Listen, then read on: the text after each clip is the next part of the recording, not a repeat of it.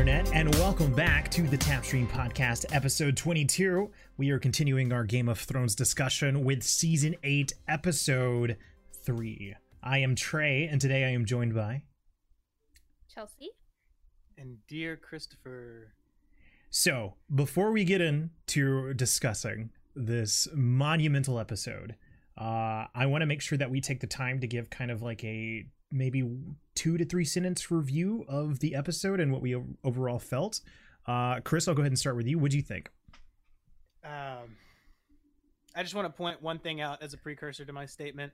Right, right as you started the intro, I gave a very exasperated sigh, and it's like my fifteenth of the night. Mm-hmm. Uh, that's actually low. Uh, anyway, I think that's a pretty good starter to this podcast. Um, it's a heavy So one. I'll, I'll make it brief, but um, just a little backstory. I I started Game of Thrones incredibly late. Trey Trey attempted to make me watch the show um, many times and never quite hooked me. You Surprisingly, you and I actually watched the first two episodes together. yeah, yeah, really. Wait, not when it aired, right? Mm-hmm. No, no, no, no, no. Because I think we were already Yeah. in season two, and I had bought the Blu-ray box set, and Yes, I was like, Okay. I'm gonna try and get this guy hooked, and we watched two episodes, and that was it. So that's what I'm referring to, and it's funny that it didn't take. But anyway, to in this in the sake for the sake of brevity, um, so when I when I watched, uh, when I finally got hooked, I gave up on the show for a solid month uh, because I started around like season six. Uh, after season six ended, I watched season seven live Mhm. uh, halfway through. So I define everything um, as red wedding, like like intensity level. Mhm. Um, I don't know if anything I just said was coherent. I apologize if it wasn't. no, that makes uh, sense. Like the the red wedding is like your marker of emotional Yes. weight. Um, in this episode, if I were streaming in its entirety, I would I would stop after this episode. Like it would probably it would be my second red wedding. I think it was more intense than the red wedding. Mm-hmm. Mm-hmm. Uh, what do you think, Chelsea? Um, mine's not going to be as long as yours, I guess. I'm emotionally drained. Yeah. I don't know how well I'm going to do this podcast. Um, but I am watching this show because of Trey. Also, he actually is Oh. the one who introduced this to me. I I, didn't- wouldn't be Trey. here. Trey goes, oh. I know. I didn't know that. That- That's yeah, cool. Yeah, you were the reason. You brought your Blu-rays over, and I started watching. And I begged Chris to watch, and he just wasn't into it. Well, that makes me happy. yeah, you're the reason why we're here. Um, but yeah, I'm just emotionally drained. That was just exhausting. Mhm. And I agree, it was way more crazy than the red wedding. I turned around and Chelsea's face was red, Oh yeah, like beet red. Mhm. I that took years off my life. 100%. I was too stressed. My eyes are puffy. I'm not okay. I I like the episode. I thought it was it was entertaining. I don't think it needed to be an hour and 30 minutes or an hour and 20 minutes. I think yeah, it I never wanted something to end so bad in my life. Yeah, I, I felt like it got a little gratuitous with some of its like Mhm. silhouette death shots, or not death shots, Mhm. silhouette fighting shots. You know, fire in the background and and people clashing because it was kind of Mhm. hard to follow. Um, i- so the moment to moment battles, I don't know if I'm as excited, but the key moments where it actually slowed down and was coherent and there was some emotional weight to the fights, hmm that was rewarding and, as you said, emotionally draining. I agree. I kept telling Chris I just need a break. Mhm. I was like, I need a break from this. Just something like a calm scene. Yeah. It's like slightly more calm. Yeah, because it, it is.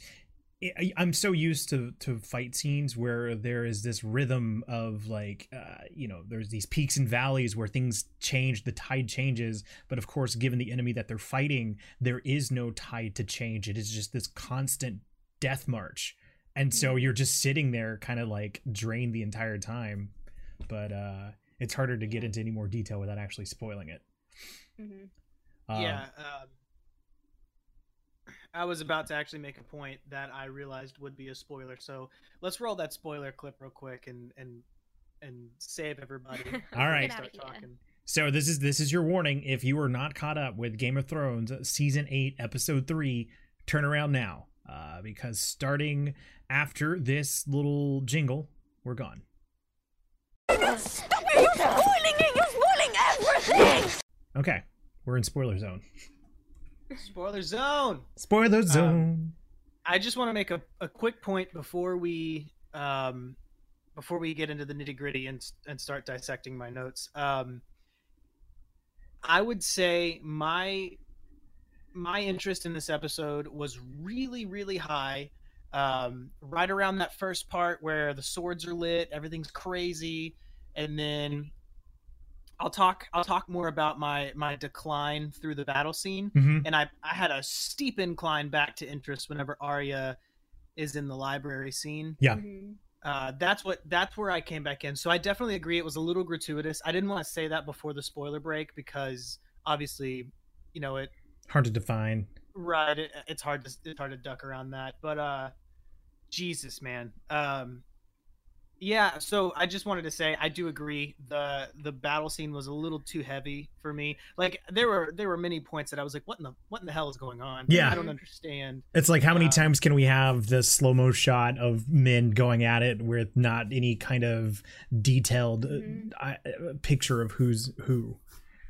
Yeah, and it and it loses its you know because like that that approach cinematically is really great because it it starts to like you you get a sense of, or at least I personally get a sense of like the chaos and the pandemonium, you know. Mhm. Mhm. Um, But to but me, it- yeah, I, i'm sorry, I, I cut you off. What were you gonna say? all, all I was gonna say was all of that chaos and pandemonium loses its edge the more you show it, and I was just like, Yeah. I'm fucking confused. I don't want to watch anymore. It, it's because with the, with fight scenes, you are telling a story visually, and if the visuals are impaired and there's no uh, clearly defined set of characters in a particular scene, then you're not really telling anything. It's like watching a uh, a Planet Earth documentary with no commentary. Yeah, it's beautiful. it's beautiful, but what are we what are we following along? And so I think this episode fails at telling a story visually, but whenever it does take the time to tell the stories of like Lyanna Mormont or uh, Theon Oh, yeah. or um, uh, oh god, I'm forgetting his name with uh, Danny. Da, da, da, da. Jorah. Jorah, Jorah, or Arya. These mo- when it actually tells those stories, it worked really well, and which makes me feel like it didn't need to be an hour and twenty minutes. It could have totally condensed this down. But yeah, I'm jumping around, obviously. Yeah, I, I, I It's hard I- not I agree, though. I think it. I think they were definitely going for the whole like, let's let's see how far we can push this battle scene. hmm Um, felt.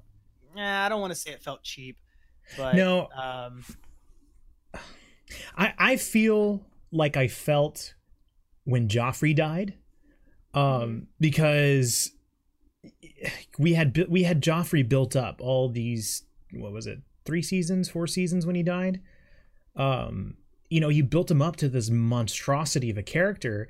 And then to have him just kind of go, you know, among his family being poisoned and not really knowing who did it, it just felt like the rug was pulled out from underneath you it didn't feel Mhm. satisfying because we never we didn't get to see any of our good characters do it and even though we get to see Arya uh I think we already mentioned Arya take out the Night King it felt like we had built up to this grand moment with the Night King and it's just kind of like over really quickly like I Yeah. I wanted to see some more ebb and flow between the Night King and our our good characters and not just that one Hail Mary from Arya because it's cool Yeah.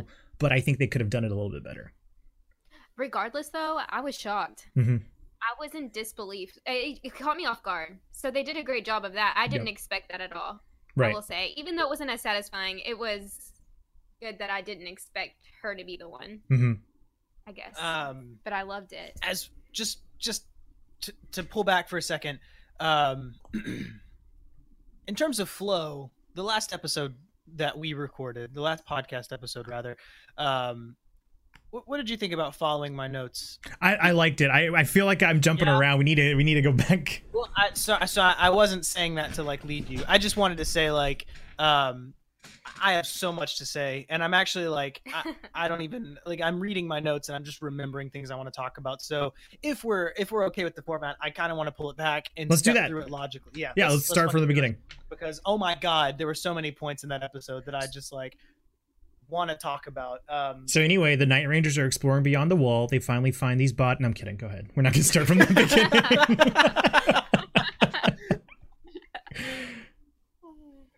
um, to that point, just real quick, I'm a little sad we didn't see Ned. I know, I know Ned is Sans head, but Mm. I really wanted to see him come back to life. I think that would have been the biggest fuck you to me. Like I'd have been Yeah. like, oh my god.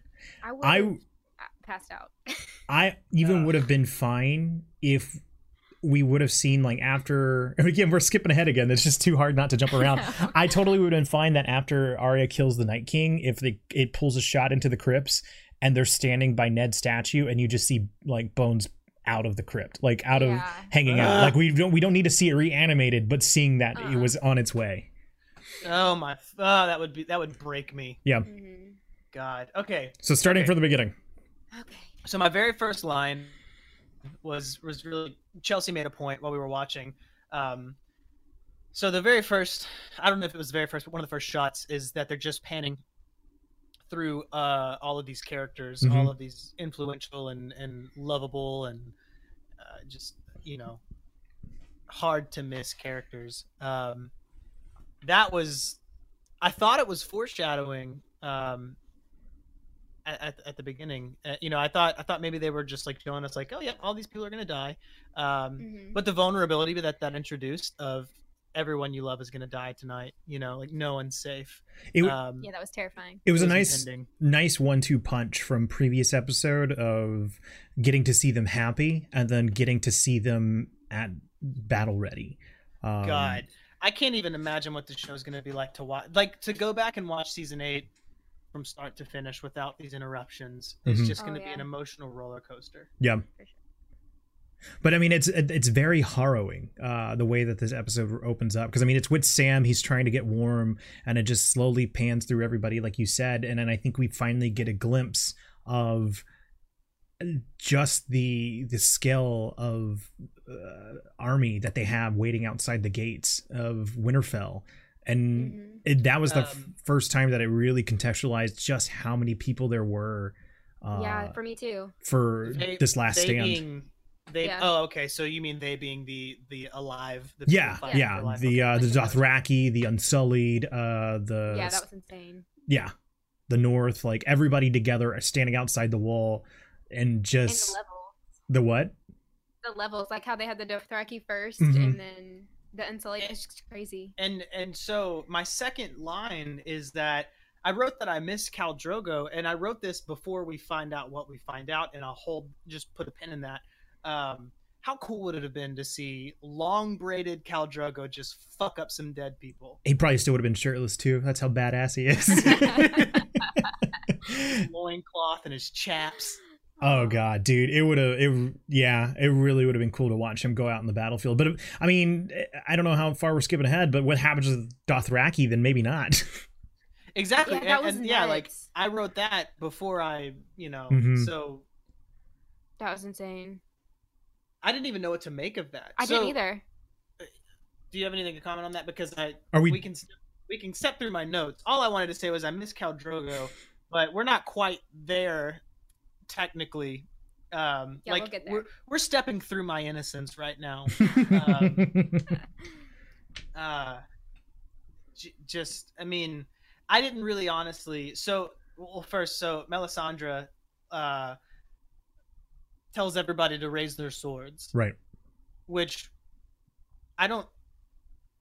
Maybe I'm wrong, but I feel like I, I haven't I didn't trust her at I all. didn't either. I didn't know what she was doing. See, I I have issues because it felt like the last time we saw her, they really kind of painted her in this like, oh, because for in my memory, I could have this totally wrong, but the last thing I remember her doing was like, oh yeah, you totally need to burn Marine so that you can win the uh not Marine, Shireen. You need to burn your daughter so you can win this war. She's wrong, and then she kind of leaves. And it's like, oh shit. So we were instinctively not supposed to trust her. And Mhm. then she returns here to Winterfell, and I mean, and she does the whole lighting the swords bit. Um, Yeah. and I don't know, like it, it felt weird what they were trying to do with her character. Yeah. I agree. I I guess we'll have to get to that when we get to that later on in the story. But as far as this particular moment, uh, watching all the swords be lit with fire, I loved how both the characters and even me personally, I was like, oh shit, here we go. Maybe maybe they actually do stand a chance against the the the whites that you know they can have these flame magical fire swords and uh we're gonna see the them actually put up a fight and then It's a small uplifting moment. yeah. Um, it, it, you know what? And the psychology of that, now that you guys both say it, um, Terrible. that in itself is a one-two punch. Yeah, it is Mhm. terrible because like that was such a like rabble rousing, um, like I, I, I, it, it was like a morale booster, and it oh god, they they really danced around. Now that I'm kind of like stepping back through it in my mind, like they they did that well. Like, Yeah. they they really Oh, elegantly walked through the uh the ebb and flow of of power struggle Mhm. you know like not necessarily power struggle but but um the taking and the giving of power um who's who's winning who's losing and, and how it I, I, man jeez Ugh. To me, Um, no, go ahead. Oh, I was just gonna. Well, I was just gonna say when they were when the Dothraki were running into the battle, they were they had all their swords on fire. There was a moment where one of the Dothraki it shows their face and they're looking up, like he's looking up, and it made me think something huge was standing there. Did you see that? Yeah, I did actually. And I was, Was really it the giant? curious. I don't know. because she said it but i was so fixated on my notes that i missed it It, And And I I, was didn't wanna hoping you'd rewind see it. it too, Trey. I did. I was like, what even is that? I did actually see it. I think I was expecting something a little bit more um grandiose. Like I I, Yes. I thought it was going to be something like, "Oh, we've never seen this before." Like so Yeah. that like it would add even more stakes scared. to it. Uh, but I think Chris is right. I think it might have actually been one one the uh, the giant the uh, the giant. oh, it's either it's either one one or um just the wave of the skeletons on top of each other just kind of like Yeah, like a that too. wall and i think that's Yeah. what that was but uh, it, it was i will say this because my i mean before we got into the spoilers i said my biggest complaint was that um i wasn't a fan of how it was very hard to follow along in the fights Mhm. because everything was all dark and and and kind of muddy this Mhm. i think uh, the opening scene they actually did really well because it actually it benefited the story to be cloaked in darkness to give that feeling of fear so to see all these dothraki just you know spirits high running into the night with their flame swords and then one by one those flame swords be extinguished was such a quick visual way to just show how outmatched they were so i thought that was actually a really well done scene I did too. It gave me goosebumps. I was. So- like, oh my god. so you just made a you, you said something it was a quick little aside you said um you actually saw what the dothraki saw and you thought it would be uh something we had we as the audience had never seen before right? Yep. So i would not challenge that but i would like to propose a counter. I think it's a good reminder that some m- most of this world most of the characters in this world have never seen these things before. Hmm we've been exposed to the whites for how long now i mean Since it's season one, right? Yeah. Two? you know, well yeah season Well, one technically technically yeah did we we saw the white There was- walker Yeah. yeah Oh, no, we have. haven't seen have we yeah remember when the the white attacks Jon at castle black Ah. Ah, yeah, yeah, yeah, yeah, yeah. Okay, so so maybe I don't know. It's a it's a shot in the dark, but maybe that's their subtle reminder of saying like, you know, this is terrifying. it's a great yeah is- that- Sure. that is a great way to convey it Mhm. Um, so Jorah didn't get fire. Which what was that about? Yeah, fuck jorah that's not true i like jorah i just the constant underdog. him. poor guy it really was like when hundreds of dothraki got it to just see him and he doesn't even seem to to bat an eye which just goes to show how great of sport jorah is No. He smile. He raises his sword and smiles. I oh, now I want to believe like he thought he was gonna get it too.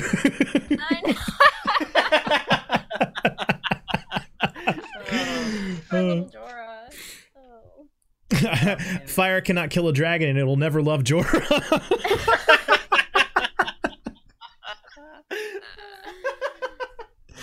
Oh man, Shit. Uh, never, no one ever said that second part of the line. so um the scene where the Dothraki do get like their fire goes out, Jorah runs back, right? That was him yes, who runs back to the okay, because I couldn't tell. His face looked different. I couldn't see him. yeah. Well, well, because it seemed like he was dead, right? Yeah, I thought he was dead. Oh, I didn't not- even that didn't even register to me that he they would. made it so his face so distorted, I guess. It Mhm. looked like he was burnt at first. I was so confused. Yeah, But I think he was just running back to alert everybody he made it out. Um, A few horses ran back too. I don't, I don't know if this is a. Uh, oh, okay. Now that you said the the horse is running back, that scene. Correct me if I'm wrong. Had no score, no music, right? Mhm. Mm-mm. What a Haunting. the whole episode. What an elegant use of, of silence. Yeah, for sure. Ugh. it's very Uh, effective. I have a note here. Oh, Mhm. it, it was. I mean, like, like it made me focus on my own heart rate. oh yeah.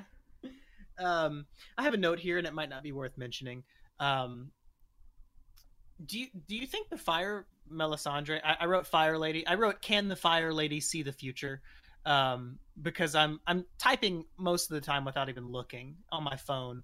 Um, so I don't have time lady- to J- spell names. Chelsea last week and now you this week. I admire your ability to take notes because I don't know when there is time to actually break away from the screen to type. Yeah. it's so hard. Yeah. Like, I can't. I okay. So if I rewind, then I have to worry about timing the episode, like our recording. Mhm. You know, I don't Mhm. want to push our recording back. Yeah, yeah, yeah, yeah. Um, so I have to ask a lot of questions, but uh, most of the time I'm just not even. I, I, I like I, I just type without looking. Mhm. Um, I really should start with a with my computer, but that's neither here nor there. Um, I don't even know if this is worth discussing, but Well, I I kind of know the answer. Uh, she, I don't think she sees the future in the same way that Bran does. She is granted visions through the fire from the Lord of Light. That's right. Fuck. Oh, Yeah. okay. So it, it's, and I don't think it's as clearly defined as Bran's knowledge. It's just these glimpses of like, She's got like an idea. yeah. Okay. Little hints. So Scary 'Cause it- she, because she knew she would come back to Winterfell to die. Yeah. She said, I'll be dead by dawn. mm-hmm. And I was like, oh shit. how How's that happen? Yeah. Can we can we talk about that real quick? Um, did she ex? I, I'm I'm wildly skipping forward. Um, did she exert like all of her power, or what? What was the what was the true reason she had to die, or did she did she just decide to die? Do you have a definite understanding of this, Chelsea? Because I think I only have a fifty percent understanding. Um, at the end, is that what y'all are discussing? Yeah, yeah. Okay. How she just drops her I crown don't know. or like her tiara? no, it was her right? necklace Oh, that kept her, necklace. young. Okay. Uh huh. Yeah, yeah, yeah. Sorry. Um, but yeah, I didn't understand that either. I couldn't put two and two together with that S- one. I didn't know if she drained her flower. Yeah, like Chris said. So my understanding of this is because again, Chelsea's right. The necklace is what keeps her young. Because we saw the one scene where she took off the necklace and she was this old woman that climbed into bed. Um, she, from my understanding, she is on borrowed time from the Lord of Light, very similar to uh, Beric Dondarrion. Um, I forgot who else. There, there's other people uh, that the Lord of Light has granted them extended life to f- fulfill their purpose. okay, Um, this all makes sense now that you're saying this. and so again, I'm skipping ahead. There's a scene where Beric is killed, and Ugh. and uh Melisandre tells Arya he filled his purpose. Now he can finally die, and his purpose was to save Arya. Her purpose was, I guess, to light some swords on fire. But uh but but after and the trench. that's true too. After after what she does for this fight, there is no more. The work of the Lord of Light is done. So she now understands that her time is done, and she just goes off and dies into the snow. okay, that makes total sense. um and i'm gonna quote a vanity fair um uh, hey this this podcast just got legit i'm quoting vanity fair um i'm gonna quote a vanity fair blurb that i just googled um a- a- apparently she's always to, to direct quote, Melisandre has always talked about her purpose being tied to the Great War. Mm-hmm. That purpose achieved, she can finally rest. She can finally die. End quote. So, um, I guess I would have to go back and scrutinize, but I guess maybe she's always talked about Yeah, this Great War. Um, thought I don't recall has. that. yeah. She was definitely moving people in place to to fight this coming great war. And I even think with her, I don't know if manipulation of Stannis is the correct way to look at it. I, I think she was hedging her bets with him because if he became the the king of the well, king of the seven kingdoms, then he could turn his forces towards this great war.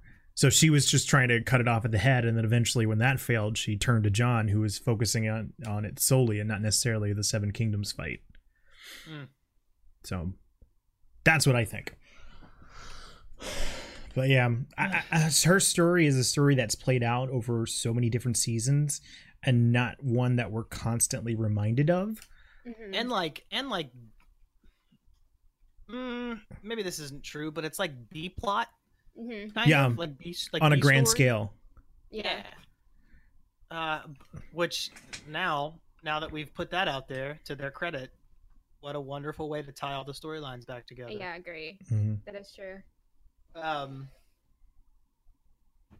so if we're done with melisandre which i don't know that we are We'll um, revisit her when, For the, now. yeah, yeah she's gonna come back up um i don't know if you noticed but ghost the the uh direwolf was was charging into battle with the dothraki And I didn't see him come out. Yeah, I didn't see him come back either. I gotta say, I I think I pulled a showrunner. I completely forgot about him. I uh I was supposed to be a punch at them forgetting about him for so many seasons, but I I kind of forgot about Ghost. I forgot about Ghost Um, after that initial charge. i have a I have a note l- way later in my notes uh one of my friends luke our friends luke uh texted me and said they were really saving money on cgi Yeah, that, that's why all the dragons took place in the fucking dark. which is funny because that's um that's kind of uh what people were saying is like the reason that they never brought Ghost back was because the CGI to to like animate Ghost was too expensive. hmm Um maybe they just killed him off. They were like, just you know what, I don't want to mess with it anymore. Let's just kill Ghost, so we don't have to deal with him anymore. Um, You fucking happy, Reddit? dead. You got him. D- Are you happy now? He's gone. he's back and he's gone. He could have been with Nymeria, but no, you guys had to see him again. Uh, so that was pretty sad. Um, man, a lot of my notes are just my surprise while stepping through all the episodes. Um, I literally wrote two words: Brienne fell, because What? they were toying with my emotions this entire fucking time. I thought she was dead. oh, it was nothing. That whole battle scene was nothing but Jaime almost dying. And Brienne almost uh, dying. Brienne almost dying. And I, we don't even know where Tormund is. Like No. to skip ahead again. Oh yeah, I forgot once. about that. And I mean, I'm trying to figure out where I ultimately land on this because I mean, if, I mean, obviously war is going to be chaotic, but we are watching a narrative-based thing, so you'd want to see things play out in a little bit easier way to follow. You, if you go back to that well of Brienne and Jaime constantly, oh my God, they're dead. No, they're fine. Like if you go back to that Mhm. well too much, it loses its meaning. And I, I gotta say, I'm I kind of stopped caring about some of the the big names. It's like, okay, you've done this to me, or kill them or don't. Like I, Yeah. yeah, like I, I, if we, if we're skipping ahead for points, I will say the way that this episode handled the main characters, I was disappointed. I, I, it got to a point where I never really felt any of them were in danger, just because Yeah. of the way they were yo-yoing it. hmm I agree. hmm Yeah. it- You kind of want. I mean, so there's just to set a baseline. There is the rule that if you don't see a body in film, you, you can't truly uh, assume a character to be dead. Right. Mhm. Um, but maybe I'm making a a sh- like a pot. I say pot shot. I don't know if that's the right wording. Um, I assume that if I'm seeing a character on screen, then the likelihood of that character dying just goes up Oh yeah. obviously. Um, but I don't know. I, maybe maybe that's just something that they couldn't really do anything about. You know, like what what can you do about having how do you handle a show where you have Jesus, what is it like 15, 16 characters that everybody loves? Mhm. You know, how do you handle that? How do you handle a global battle scene in terms of global, you know, um, global problem or or, or whatever? Uh, how, how do you handle showing everybody, conveying everybody to everybody rather? How do you how do you maintain consistency with that? You know, that has to be incredibly taxing. So, um, I don't know. I would fa- like I I, I want to fault him for it because I was just like, you know what, man, like I don't I don't care. You know, um, it'll it'll like and actually now that I say that, I, I noticed myself doing that during the episode. Like Chelsea was a, an emotional wreck, and I was just like, whatever's gonna happen is gonna happen. Right. Like I'm not just gonna okay. have to deal with it. um i don't know i'm i'm trying to answer your question how would you handle so many characters i think i if i were doing this i would have liked to have seen a more uh, a clearer retreat so that you're seeing them okay they're outside the gates they've broken in now they're inside the walls the fight's there and then it keeps getting pushed further and further and further till eventually get to the whispering woods. If you if you segment it that way you could have these moments where characters are about to die or and whether it's a fake out or not do once per section of the retreat. But if you just keep doing it within the same like because i think the jaime brienne thing happened on that outer wall like two different times. And then eventually again when they got into the i think the section right before the whispering woods i, I think i'm getting all these names wrong. I just I, it should have had a, a stronger order of events in my opinion. I I agree, and to that point, like there was one point where like I, I- I think Jorah was, was was Jorah actually outside the trench, Chelsea. Uh, I think he was bes- like he was in the trench, but like close inside, to the close to the yeah, yeah, walls. yeah. Yeah. Because there was a point uh, to Trey's point, like, like he was with the hound. I was confused as fuck. Like, Yeah. I Oh didn't yeah, get you it. can't Like, tell I- where anybody I- was. yeah, it was. It was just. I pure was freaking out. I was telling the hound to get inside because I didn't think he was safe, but he was on the inner part of where those um archers yeah those archers like those daggers Yeah. whatever that was wood I guess. hmm I, I mean, You yeah, can't tell though. it was it was chaotic. I mean, I, and to that point, I agree. Like that that's a that's a pretty. I, my question was rhetorical, but you've answered it pretty well. Um, I guess because for me, my my uh, basis going into this, I mentioned was the Battle of Helm's Deep uh, for Lord of the Rings, and in that movie, if you haven't seen it, the way that that battle plays out, it is cohesive and it has this set of, of events that are each um, punctuated with major major scenes or major death scenes. And so that's what i figured was going to be the kind of same format going into this which i i'm wrestling with whether or not it's fair to compare this episode to that um, because you should always just base it on what it actually presented i'm just not sure if i'm happy with what was presented as a whole because there are definitely a lot of great moments but Mhm. um, the the actual fighting i think could have been a little bit more cohesive i'm saying the same thing over and over again now that i no, think no, no. That, uh, one more thing I want to throw into it just to see how you two react is, um, so there's a there's a pretty critical point where Grey Worm makes the call to uh, collapse the trench and or collapse the bridge crossing the trench and light it on fire. Mhm. Which we'll get more to that because there's a there's some con- conflict surrounding that, but Grey Worm. So so we've already we've already predicated this on chaos. You know, this whole battle scene is just fucking chaotic. So there's a critical point where Grey Worm makes the call to basically sacrifice the Unsullied. In in my understanding, Mhm. you know, he just fucking leaves them out in the lurch, and um, and all of I, I I distinctly remember that happening somewhere around the point where we see that happen, and then we see Jorah, and it maybe I wasn't following well enough, so so keep that in mind, you know, because I was taking notes while I was doing this or while I was watching, but that happened, and then due to the chaos, I was like, well, where's Jorah? Where's the Hound? Where's Tormund? Where's Brienne? Where's Jaime? You know, like where are all these fucking people?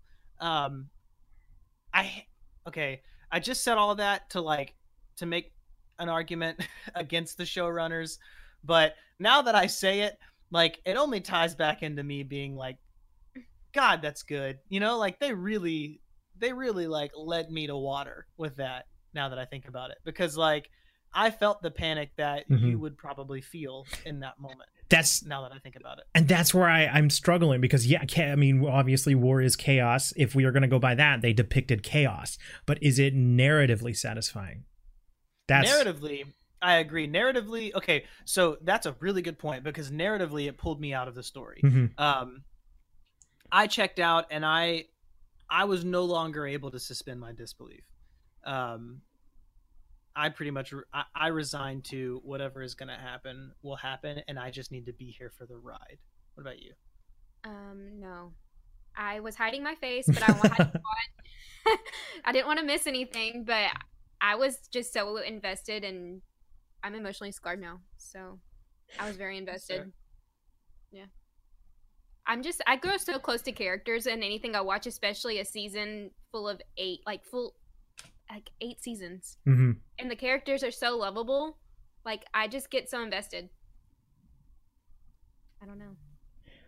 to me Just love them too much. because I, I talked about like once the show kind of slowed down and told the individual stories. It seems like there was a uh like two halves to this there was the first half where the chaos ultimately breaks out and it's a little hard to follow and then there's a particular moment where Arya breaks away and she's kind of going through I believe a library in in Winterfell Mhm. and she's Yes. sneaking around. From that point, I was brought back in because then it became a, a easier to follow situation. It was Arya Yeah. trying to get from one end of the library to another, and even though I didn't ultimately know where she was trying to get to, it was it was more satisfying to me that way. Yeah, I agree. There was a lot of times where I just needed a break, and I liked watching the individual characters try to get away than like the whole fight scene. hmm um I, I- i'm gonna uh i'm reading my notes and it's i just read a bran quote Oh Um, yeah, uh i'm gonna i'm gonna i'm gonna make three i'm gonna verbalize three notes um I already did one so um grey worm sacrifices the unsullied which is how i interpreted it um which is which I think is correct. okay that's good because for context he he basically says uh light the trench and, And, we don't see him again. he, yeah i don't think we did Yeah, I don't remember seeing him at the end either. Yeah, so I to don't be know. where fair, it was at. fucking chaotic. Yeah. Um, so Grey Worm makes that call. Um, shortly after, which side note, I don't think there's much to talk about with it, but the the dragons do. Okay, sorry, stop for a second. So um, the the literal winter coming, you know, like the wall, the wall of icy. Snow. Was it snow? It was like a snowstorm. like a- It was- essentially. yeah. Blizzard, basically. Yeah, Um, winter finally fell on Winterfell. which is Um, crazy. Yeah cra- crazy symbolism and then the dragons collide in midair uh drag the dragons being uh drogon and uh viserion I- Ray, Mhm. no, Oh, okay because it was Viserion's Danny and She's died? the one. Danny's on Viserion. no, i thought viserion died No. no. Danny is on Drogon, and oh, okay. Da- drogon's always been danny's like Yeah, yeah, muscle yeah. Right. And then uh, Jon is on uh, Ray something. I don't. It's because it's supposed to be Rhaegar's. Like Rhaegar. Yeah. yeah so viserion is the night king's Okay. dragon Okay. Mhm. um Gotcha.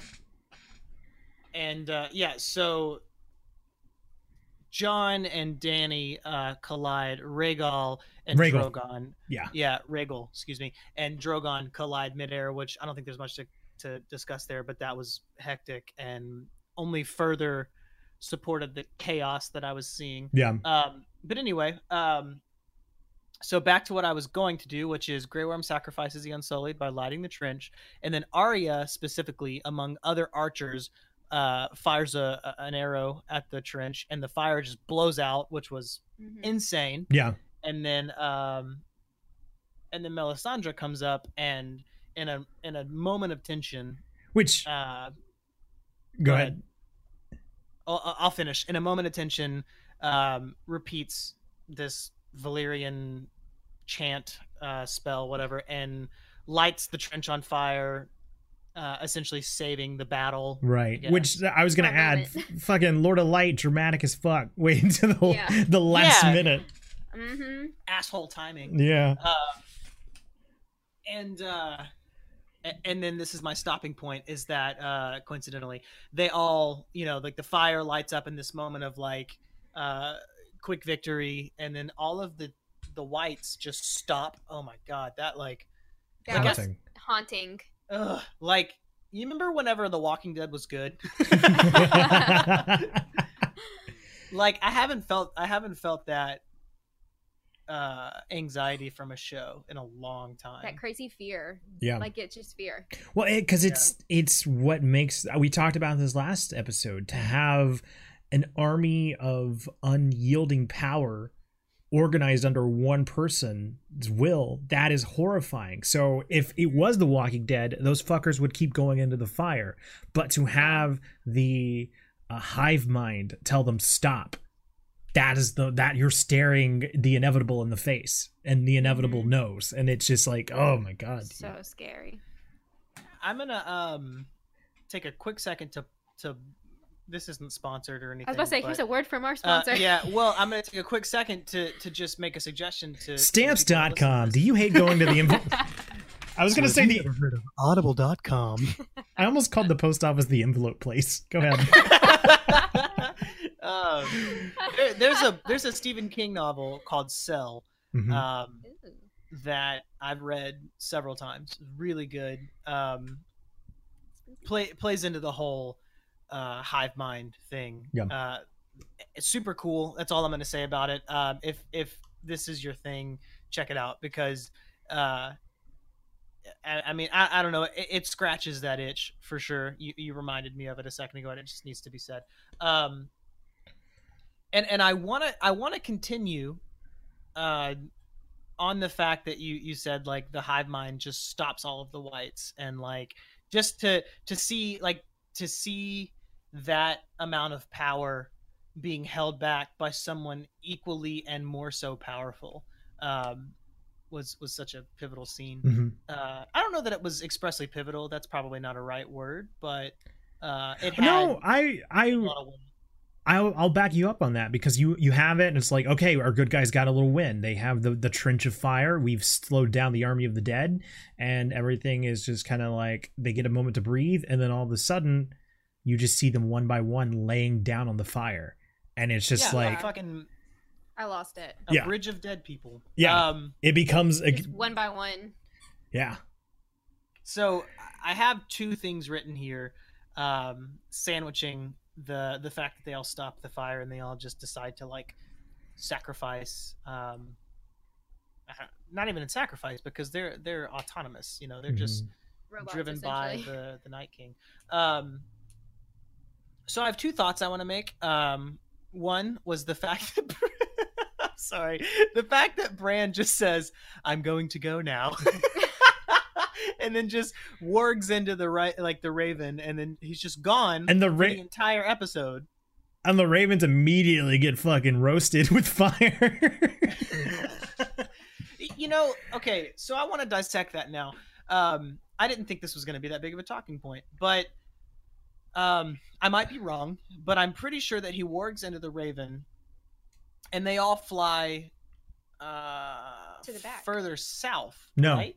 They No? they fly up towards the night king But is the Night King on the backside of the?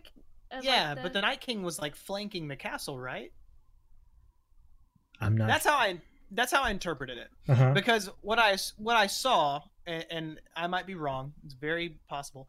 Um, he flies over the trench. Uh, well, the way I think he did, he flies Mhm. over the the Raven flies over the trench, flies through a path of flame, and then over Winterfell to the backside of Winterfell. Which actually, I could look up a map and see where the Whispering. Um, Uh, let's see map of winterfell um give me just a second I'll, I'll try to figure out if this is if i'm wrong or, or maybe onto something to me, it looked But- like he flew up into the back. But I guess you can't really tell how big actual Winterfell is. I don't know. i just need to know where the where the um I thought he was right here. Back. well i need to know where the whispering woods is because what i It might just be I called the think was- God's Woods. I might be getting it wrong with the Whispering Woods. Yeah, I'm I'm taking your lead with that one. Um, but but what I what I think is happening is that uh, is that where it's at? I don't know. S- Wow. So Chelsea's pointing at a is is the the giant god tree where Bran is? Is that outside of the walls or is that It's inside of the walls, as far as I know. Sorry. okay? Sorry, dog our barked. barked. No, I was. Are you everything cool? Yeah, he's Yeah. good. He just Um, barks. he's a picky little dude. Um, so I guess I guess that makes sense. I mean, that would that would have to make sense that Bran was outside of the walls, um, because they did make a note to say that his position was vulnerable, all that stuff. Um, anyway, agree to. Di- I'll, I'll concede because I'm not I'm not 100 percent positive um, whether the Night King was. I, I interpreted it to, to tie a bow. I interpreted it that he was flanking Winterfell. hmm Um, they were obviously, you know, the whites, the, the the dead were coming from one angle, and I thought it was a great distraction. So I'm not I'm not entirely positive that that's true. Um, but um, another well, first before I move on to my other thought, uh, which is going to be a, a tangent, it's just going to be like a hard stop. Do, do you have anything to add to that? Like how freaking weird Bran is? I just I don't know what Bran's ultimate goal was. Like, what is warging into the crows to discover the Night King and then stay warged the entire episode? Do like what was his plan? I was trying to figure that out the whole time. I was like, why? Why is he gone? Like he's just not there. Yeah, because he's not he's not relaying anything. No, Yeah. he's just there, doing bran doing nothing. I mean, maybe because so I- what I what I recall is that um, if he wargs for too long, the the Night King can Yeah. like connect with him, right? hmm So maybe, and this is a stretch, maybe it was a a, a potential distraction for the Night King. kind of luring him in. him. Yeah, maybe not luring him in. May- Yeah, actually, yeah. Now that you say that, maybe it was just to say like, "Hey, I'm over here." You know, like I'm I'm vulnerable. Why would he want to be vulnerable? Eh, I don't know. And If now that he you know- say that, I I wonder if he wanted to be vulnerable. So He knew somebody. like maybe him? Arya. Was That's I think that's what it is. Time. Maybe he knew what was going to happen and he wanted to feign vulnerability to give Arya the upper edge. Yeah, because he can see what how it happens, right? Which is true, um, because weird. he he tells Theon, I'm jumping way ahead, but he tells Theon, "You're a good man, thank you." Um, and it's pretty clear at that point that he knows what's going to happen. He could have said, Well, "Yo, it's Theon, fucking hold out for a couple seconds. Arya's on the way." Yeah, so he like knows what's going to happen. So maybe that's the point. Maybe he. Ugh. Maybe he knew how it was gonna end the whole time. I guess that's something we find out next episode, maybe, or in the episodes to come. I hope they wrap that up. Maybe. And to your point, um, or kind of to your point, where the fuck is this show gonna go? Ah, yeah. Mhm. like, I thought that the Night King was the end all be all, and they just Maybe now it's just the battle of for the throne. and that's why I feel very worried about the first two episodes very much laying out the plans between Jon and Danny. Yeah. I don't even think Cersei's going to be our final boss. no. Oh shit. I I really don't. I think I think she's another red herring along with the Night King. Yeah. Um, Now I just think it's like a fight between Danny and yeah, Jon. that's uh, that's a lot to take in. hmm which is crazy. But I guess we can hold that because we still got a lot to go through with this particular episode. yeah. Yeah, we really do. Uh, I- I think. Yeah. Okay. I just found a. Uh, okay. So I just found a Hmm. map of Winterfell, and uh, what is Very the? interesting. I, I gotta figure out what this tree is called. The the weirwood. The weirwood tree. Mm-hmm. I think Okay, Whispering so- Woods might actually fucking be Harry Potter. Um, uh, Actually, I'm gonna look that up too. What's uh, Woods? let's see. Where where is the weirwood tree? The weirwood tree uh, is a species of deciduous trees found in Westeros. Now, most that's not helpful. Um, I don't know. Um, it would take me too long, I think, to figure out where the hell it is. But anyway, I found a um, and I'm gonna drop this to you real quick. I found a map of um, of, of Winterfell, and it clearly shows the weirwood tree within the walls of Winterfell. Yeah. which is super interesting. Yeah. So it's Uh, gated. It's gated essentially. It's I don't know why protected. it's interesting, but it is interesting. Um, I guess you don't expect it to be. It looks like see, it's gated around really close, showing in the map, but I feel like it's in the woods.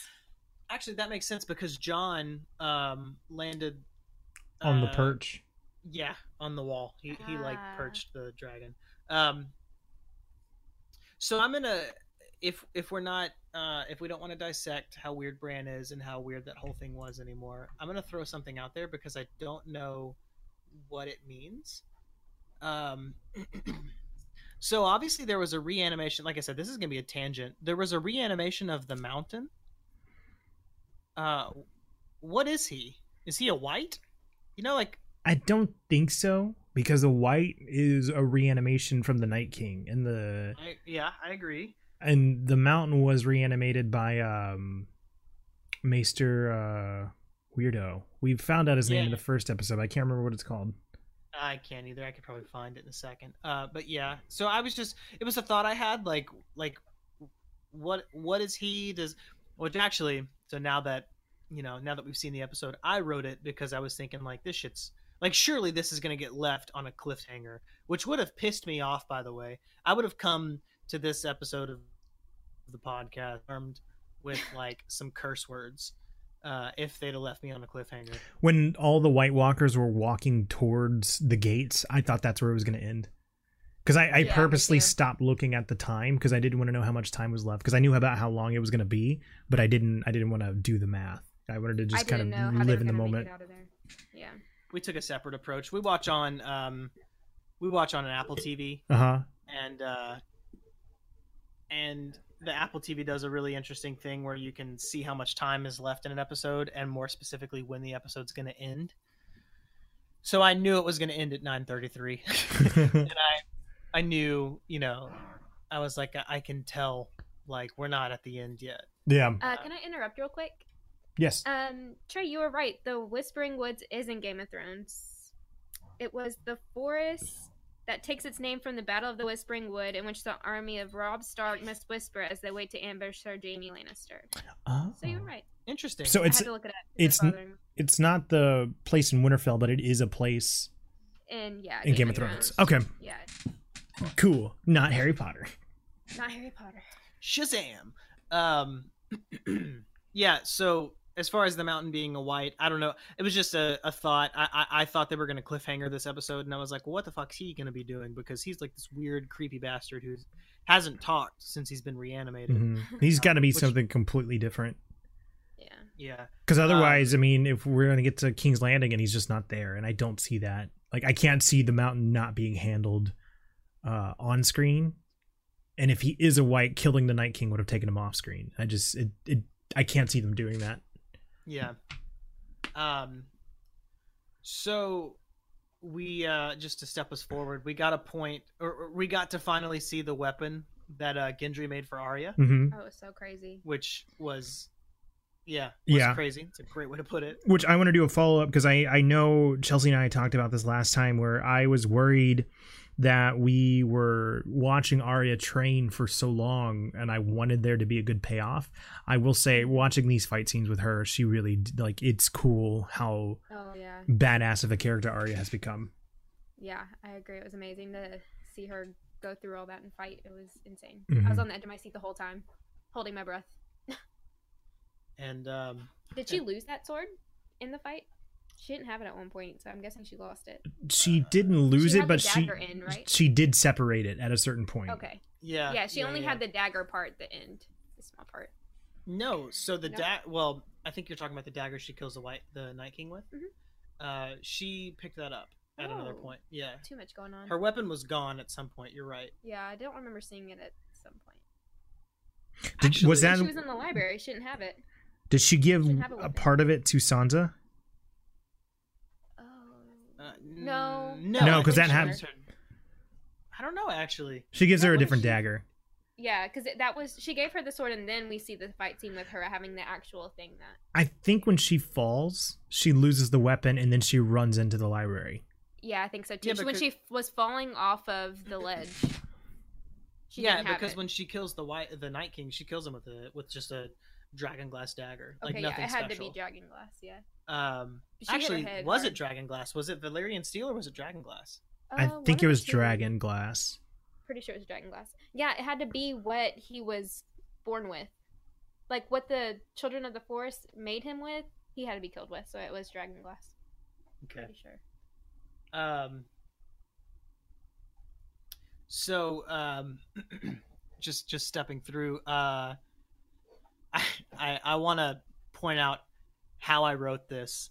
Um, Lyanna Mormont gets giant spaned, which is um, th- through the story, the the uh, the dead breached the walls of Winterfell, um, which was just fucking heinous. Like that was pandemonium. Yeah, it was Um, horrific.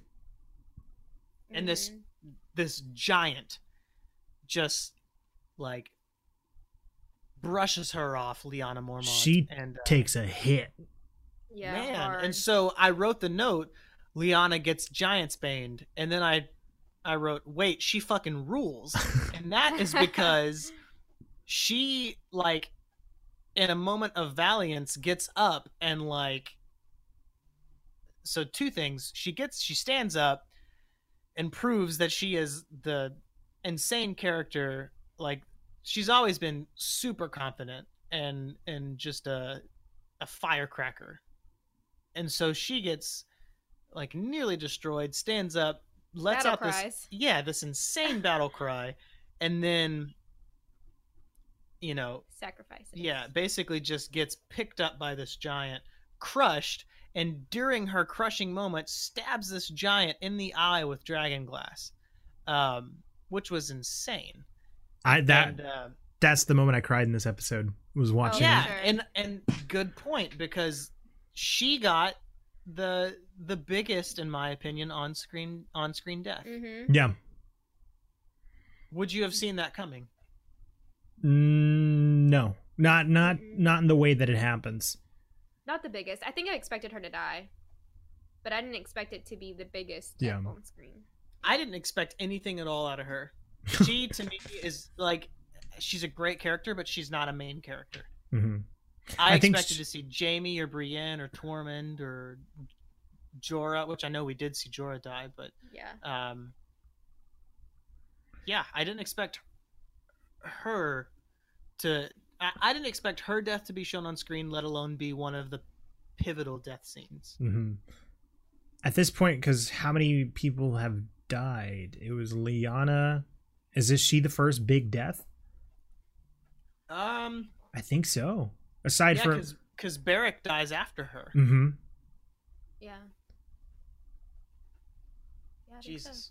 Um, and then and then through the story, we, you know, after that kind of dies down, which um, we, we see Arya in the library dodging the dead. Which I really, Uh, I did like that scene a lot. That's that's where I said it felt a little more intimate with the storytelling. Honestly, kind of reminded me a lot of Jurassic Park when the kids are dodging the Yeah. raptors in the the kitchen. Uh, yeah. The only thing I think I would have liked out of that scene a little bit more is maybe some kind of confirmation on what she was doing. Do we know what her ultimate goal was, or was it just survival? I think just It was survival, at that point. Yeah, Mhm. because she had she had already bumped her head. Hard. Um, I was freaking out when she hit her head. I Yeah. I was gasping. because for me, the way that they kind of pan up on that door, I thought there was some like I thought she was getting to something, but it. I did too. I agree. I I think thought it. she was trying to get out. I think it was ultimately just survival. hmm I think she was. She found herself in there, thinking she was safe. She saw them because she was trying to get back to her help like calm down, because she hit her head really hard, hmm and then she noticed they were in there, and she's like, "Crap! Now I got to get out." Yeah. It was all about just getting out of that library. And I think one of the things that scene does really well is that when she first enters into the library and she's up against one of the whites, I thought I was like, man, why is she being so cautious? She can easily take down one of these whites. And then Mhm. another one shows up and then another one Yeah. shows up and it just slowly builds into this like chaos of having so many whites follow after her eventually as she makes her way outside the library and having them run her down through the hallways was just horrifying I know. Chris made a good point though. He was he kept saying when she was in the library, he killed he killed one of them. Well, she killed one of them. I mean, really gracefully, like Mhm. quiet. And Chris said, "Why can't he take her face?" And I was like, "That's a good point. Because can she not do that still, or can you not do it with the dead? I guess." But Well, you were thinking she could make herself into one of them, so they don't. yeah. Come no, I her. wanted to see her Yeah. like pull off a faceless, like a mini face god like thing. hmm Um, Which would have been crazy. it would have been crazy but i will say the i think and this is like a big like i think this is a, a total guess um i think there was a lot of prep to like being able to take on another persona because if you remember and i might be remembering it wrong but i think that they used to have to like clean the body Yeah. cut the face off clean the face. Like i think there was a lot of prep work into doing that. Mhm. it's not Maybe just an why. on the field kind of thing. Yeah, i don't think you can just pull a dwight and cut the face off the dummy. You know Um, i gotta say i thought you misspoke when you said pull a dwight. I thought you you meant to say white but i forgot dwight from the office where he gets the mannequin.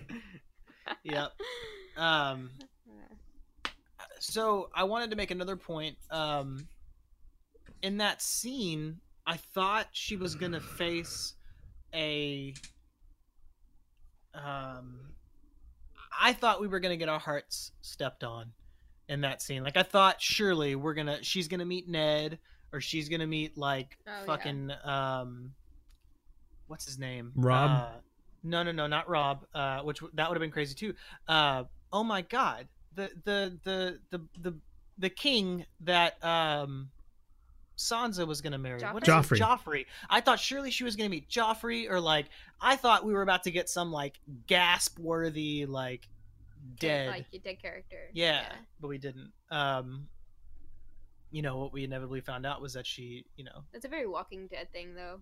I feel like Walking Dead Oh my always God, brought but- people back. but we were expecting it. Like we were expecting someone to get reanimated. Yeah, I guess so. I really because I did. I asked, did we are we going to see anybody get reanimated? And surprisingly enough, it's still it's Lyanna again. That's true. That's I was just about to ask if we saw anybody get reanimated. Yeah, it was Lyanna.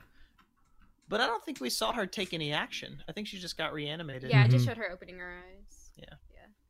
Yeah. Um, Chelsea brought up Arya's stealth kill, like she gracefully kills one of the one of the whites. And I think the most impressive part about that is that it wasn't like a planned stealth kill. That was just her reaction. Yeah, it was reflexive. God, She's so awesome. dude, what a great character. I know, I love her. um, and then uh, I'm just gonna keep stepping through the notes. Um, she she takes cover under a table, and her her blood gives her away. Her blood drips. Um, Chris said she's so quiet, but her blood is loud. Which it's kind of I never I guess was attuned to how um perceptive the whites are. Like I that know, the they tiny very fast. Yeah. Like I didn't yeah, it, it makes me want to like take a second to to like the three of us define the difference between a white and a zombie because at first my interpretation was that it is a hive mind and that it is the night king uh personifying all through the dead. You know like he he is one with the dead and he can be everywhere at once uh, which is not in my opinion outside the realm of possibility.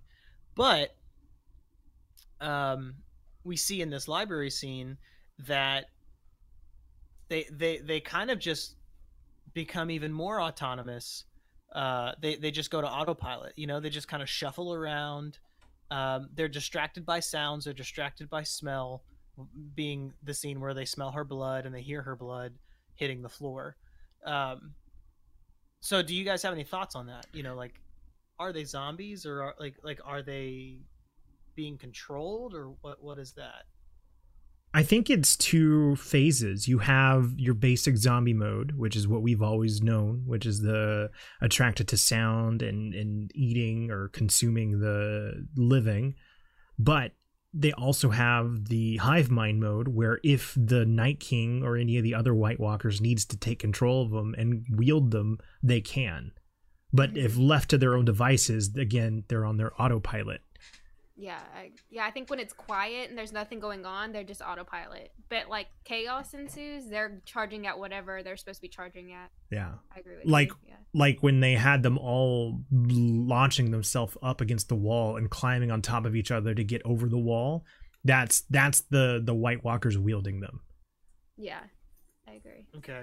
Um, and so just an aside, um, obviously, uh, uh, I guess they're not a zombie in the typical sense that they don't try to eat the, Mm-mm. the living, right? i think it's just So- kill Yeah, Yeah. because they're just stabbing. yeah hmm Okay. Which I, I guess is a good point you bring this up because I think we watched Sam get bit. I, Yeah, that doesn't yeah. mean Sam is going to become a zombie. It's just they're Mhm. trying to kill them. Yeah, I watched Jaime got. Uh, she got bit too, right? Who did? Jaime. Oh, I, I don't Oh, know. Brienne. Sorry. Yeah, I was like, she. What do you mean? Yeah, you threw me off there. It was either you were talking about Brienne or Jaime, but I just went with what name you said. Sorry, I'm not okay still. when I saw Best Sam Taking Back bit, Sunday song. Um, um, I, I wonder if that was intentional. If they if they purposely threw in Sam getting bit just to kind of toy with us, like a like a pseudo homage to George A. Romero kind of shit.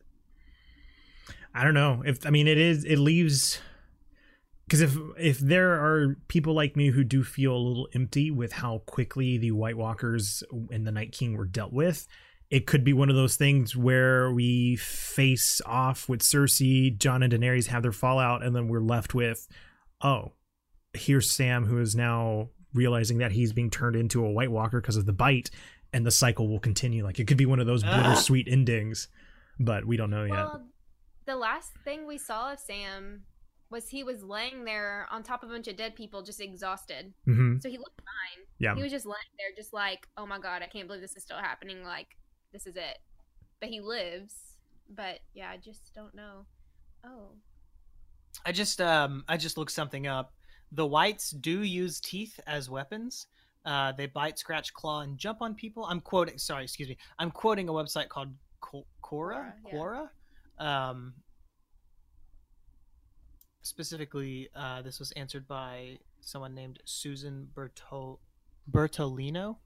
Um, anyway, the point is, in uh, season seven, episode six, the Hound was bitten on the hand and captured or, or is bitten on the hand by a captured white, which is I'm assuming the one that they show Cersei. Um,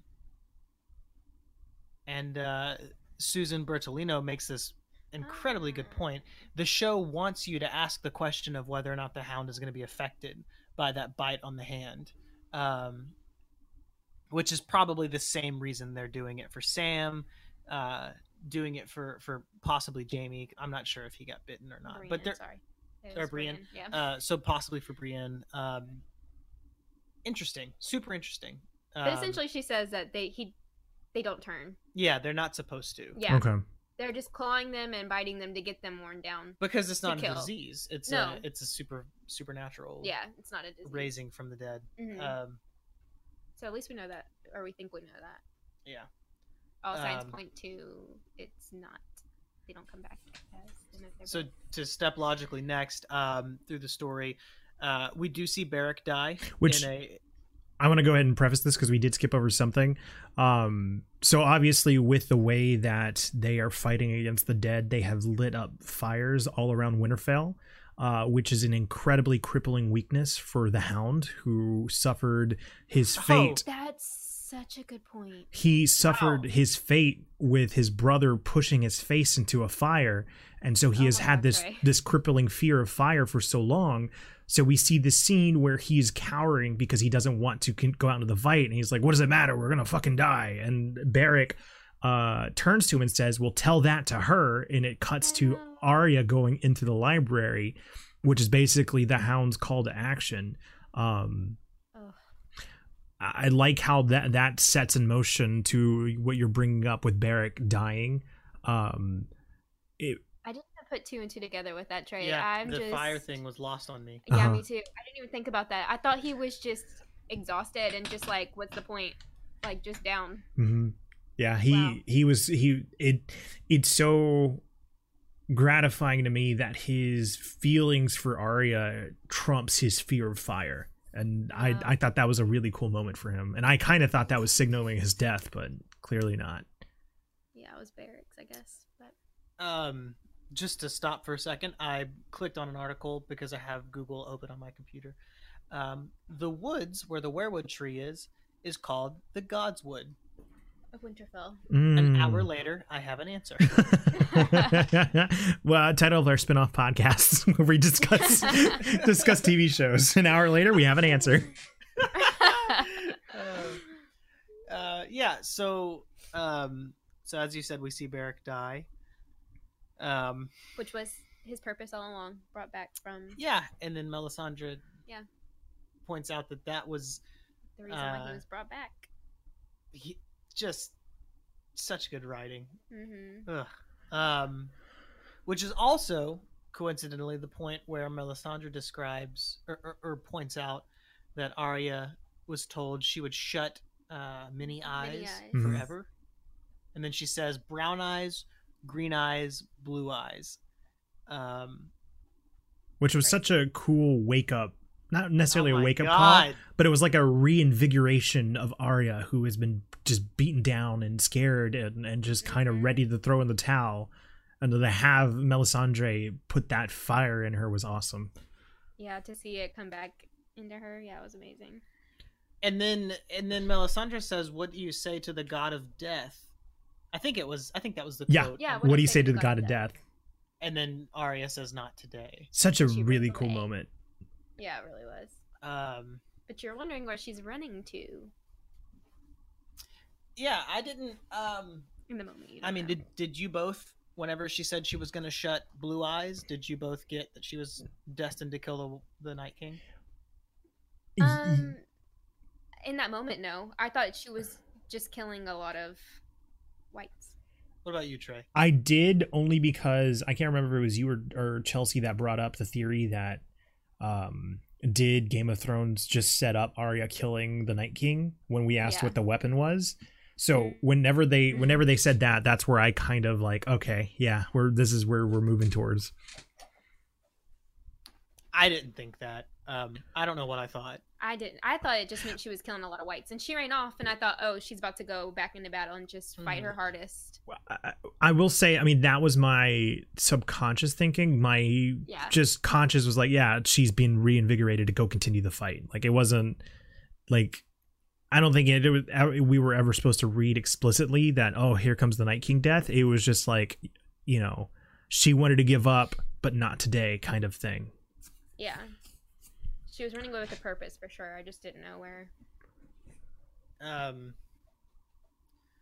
I, I might have skipped over some stuff. The next note I have is that Daenerys um, calls out the the most like the, just the best Dracarys hmm of, of the entire series. Crazy, insane. Um, I feel like it's important to note that I was writing my notes in real time, so I thought that her Dracarys on the Night King was going to be like, like, oh, cool, Daenerys is the one who kills the Night King, and then uh, we find out that That smug fucker. oh man, his his little smile I hate him. and oh and then um I, i'm gonna make this point and then i'm gonna stop uh and then i write that jon is going to fight the night king and then the motherfucker gets a smirk again the motherfucker being the night king he raises the dead and then just kind of like laughs off jon Turns around and walks away. I will Yeah. say, I again because it goes back to whenever it, the the episode takes the time to still to tell these uh, intimate stories. That scene of watching Jon just running, trying to get to the Night King before all the dead were raised, is such a cool scene. And then the camera kind of pans out where you see the Night King on one side and Jon running, and all the reanimated corpses and it's just like god like that that this that is what made me love the episode because i do have a lot of faults with it but those moments are the ones that i really enjoyed about this Yeah, that was a crazy moment. It, I wasn't breathing. I was holding my breath the whole time. It was insane. Sorry, I'm, I'm making noise. I'm, I'm shuffling through my uh, through my drawer real quick. I was trying to find some headphones for Chelsea. Um, so, excuse me. So, um, I, I, thought we were gonna see uh, Jon fight the Night King, and um, and then, excuse me, I had a theory, and um, I wanted to uh, put it out there. Um, I, wrote that what is dead may never die, and I attributed that thought to Jon, um, which is, which is, uh, I mean, he's dead already. So, you know, what if- what if what if there's something there? Obviously, like I said a many a, many times, I I was thinking that um, you know, I, w- I was just kind of trying to make sense of the episode as I watched it. Um, what if what if there's something there? Uh, and, and obviously now that now that we've seen the episode pan out, we know that there's probably not much stock in that theory. But I was wondering, and it might be worth talking about. Uh, Jon's died already. Yeah. I mean, you know, like like did he have some sort of immunity with the Night King? I I- mean, could he have could he have some immunity elsewhere? I don't think so, but I do think we need to ask if Beric and Melisandre were on borrowed time from the Lord of Light. Jon is also on borrowed time. Why is he still around? Like, what did the Lord of Light bring him back for? oh shit, if that's a really good point. if not for the this great war, what's next? That's a that's a, a great point. Do Um, because I mean, is it was it like, okay, I'll bring you back, but just until you do my bidding, or it's like, all right, I brought you back, do what my bidding, and then you get to live for as long as you get to live. Like, are, are we supposed to infer that Jon still has a purpose left outside of just you know stopping evil? I mean, maybe his purpose is the fact that he is the true heir to the Iron Throne. Mm-hmm. Um, because I mean, that's excuse me, that's a thing, you know. Um, Melisandre called, uh, wh- which let's let's take a step back. I don't recall when when did Melisandre and Arya meet for the first time. Um, I think it was when Arya makes it to the wall. It was when she was on the run and everybody was calling her uh Arry because they believe she was a boy, and then they make it to the wall. Ah, okay. All right, so maybe yeah. Then I mean, I'm just I'm back to my original point. Is maybe maybe, um, maybe there isn't a a finality on Jon's life. You know, maybe he is he was brought back to life because he has greater purpose, and that purpose is to rule the seven kingdoms or something like that.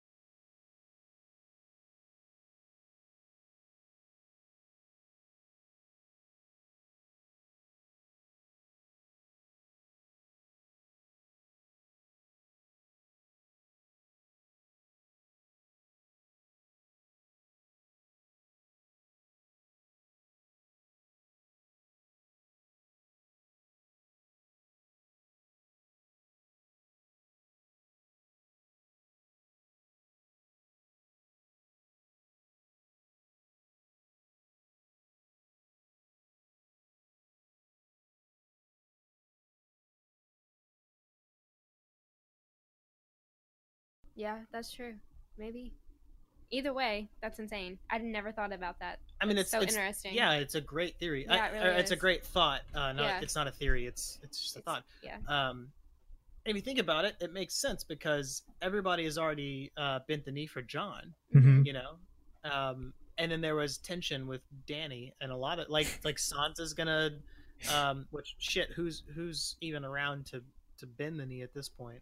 Yeah. Um, It's going to be a, in such Jon fashion. They, they they win the Great War. They I'm assuming they go on. They beat King's Landing. He's like, "All right, I'm the king now," and then he's like, "All right, I'm dead." And they're like, "Fucking Jon, he did it to us again." oh no. it's gonna turn out that he's the Night King. That's the only logical elevated title he can get. Oh no. oh man. Crazy. Um. Oh. Oh fuck! Wait a second. Okay, so um, so I just googled something because I wanted to be prepared for the very last thing that we talk about, and it just uh, it just introduced more craziness. Uh, so I so um, if you're keeping time as a listener, we've got uh we've got a few more things to talk about, but ultimately the episode is is within its last throes. Um, but I googled um who taught Arya the dagger drop because she um you know has a has a sweet little move that she ends the Night King with. Um, she kills the Night King with Littlefinger's dagger. Did you pick up on that, Trey? I did not. I didn't either. Me either. And Which I'm- that's the I'm- dagger that was used to um oh god it's a very famous dagger because it was the one that oh it was the one that they sliced Catelyn's hand with when they try to kill. Bran and so. Catelyn stops it he she gets cut on the hands they find the dagger they assume the dagger is the Lannisters because that's what Littlefinger tells them and then that I think Littlefinger keeps it, and then I guess she keeps the dagger when she kills Littlefinger. No, no, no. So Littlefinger. So I'm reading a. I, I'm I'm going to quote an Esquire uh, article now. Um, in season seven, Littlefinger gives the dagger to Bran Stark, who then gives it to Arya, and So Bran had it, then her. yeah, which Okay. I don't actually recall. Neither. Um, and then to quote Esquire, in hindsight, probably because. uh, Okay, so to Oh. quote, uh, Littlefinger gives the dagger to Bran Stark, who then gave it to Arya, in parentheses, in hindsight, probably because he knew she'd kill the Night King with it, end quote. That's um, insane to think about. Yeah, fuck. That's crazy. Oh, That's nuts. God. Um, yeah, so, uh, so that's crazy. Uh, that's a lot to think about. Um, I don't know that there's much to dissect there, but, but wow. Bran is just Um, nuts. So um, I've got a few more things um, to to talk about. Drogon. I, don't know if he died or the dragon. I don't know if he died or not. Did he die? I don't know. Everything to do with the dragons was very hard to follow for me. Uh, I think what I remember. So essentially, what happens? Dany lands on the outside of the gate because she lays down cover fire, literally, uh, to save Jon. Jon goes off to continue fighting within the Winterfell gates. Um, at, she lands, and the whites basically pile on to Drogon, and she Yeah. eventually gets knocked off, and Drogon launches himself into the sky and does this shimmy to kind of like get everything off. And I think he successfully gets everybody off. So he's at least damaged, but I don't think he died. No, because he came back when Jorah didn't. I think it was him who came back when Jorah was di- like dead, Yeah. and um, he came and laid his head down by Dany. That's Yes. true. So yeah, I think he's still alive. Well then, well then, where's uh, the other dragon? He turned him in. He died. The other one died. The one that Jon was on. Did he? I yeah, think that's why he the other dragon came back and started. There was two. Right. So the first Did one was killed in the fight. The first one that the Night King had when they were fighting The got Syrian. bit by Jon's dragon. Rhaegal. Rhaegal, yeah. And then, so the Night King dragon died, the first one, and then Jon's dragon died. I'm losing my train of thought. Is that I- right, Trey? Do you remember that? I Because there was another one who came back when Jon was at the very end when Jon was in Winterfell and he was trying to get to Bran. there was that dragon. Yeah, I don't. I honestly don't know if it was Rhaegal or still Viserion. It, I don't think it was clear because my understanding was that uh, Viserion ends up dying because Jon's dragon like destroys him. But I, That's what I thought. I thought Jon's dragon also died in the process. But maybe whenever they revived all the corpses, that also brought back the Oh. dragon. But that would have brought back two dragons, Mm. not just one. Yeah, that's right. Interesting. So I don't know. I- I- Yeah, again, sure all the Jon's dragon all the dragon stuff was so confusing. It really was, yeah. Very much so. um, I wanted to bring up another point. Um, I'm I'm not sure the timeline's kind of messy, uh, because I didn't actually write it down, but I had the thought was, whenever we start to see, um, Tyrion and Sansa in the crypts while everything is just going fucking crazy. Which, by the way, um, well, okay, I said that very matter of factly, but I'll I'll I'll pull it back. Uh, Whatever. nobody knew that the Night King could. Did anybody know that the Night King could revive the dead? I Yes. don't think so. Oh, did yeah, they? they? did know. Yeah. So why the fuck would they send people into the Yeah, crypts? Why would they put it's a glaring oh well let me rephrase that we know as viewers they i don't know jon at the very least should know because he was at hardhome when the night king did the very same move but nobody warned anybody about that Interesting. Th- there there was some room for interpretation on whether or not you can the night king could revive people he didn't personally kill so we had never Oh. seen that but obviously knowing what we know now he can revive any kind of dead Yeah. Okay. so my point i thought that um i thought that we were going to see uh San- like like there was this this little moment between sansa and tyrion where tyrion kisses sansa's hand I cried during that, by the way. i for sure thought they were about to double suicide I thought so too, and it was very it was a very emotional scene that was uh, predicated on their kind of funny back and forth about being married, how they should have stayed married together. yes And Sansa throws out the well, you were the best of them, and he goes, "How tragic for you!" Like that, like that little moment was kind of heartwarming in a weird Game of Thrones way.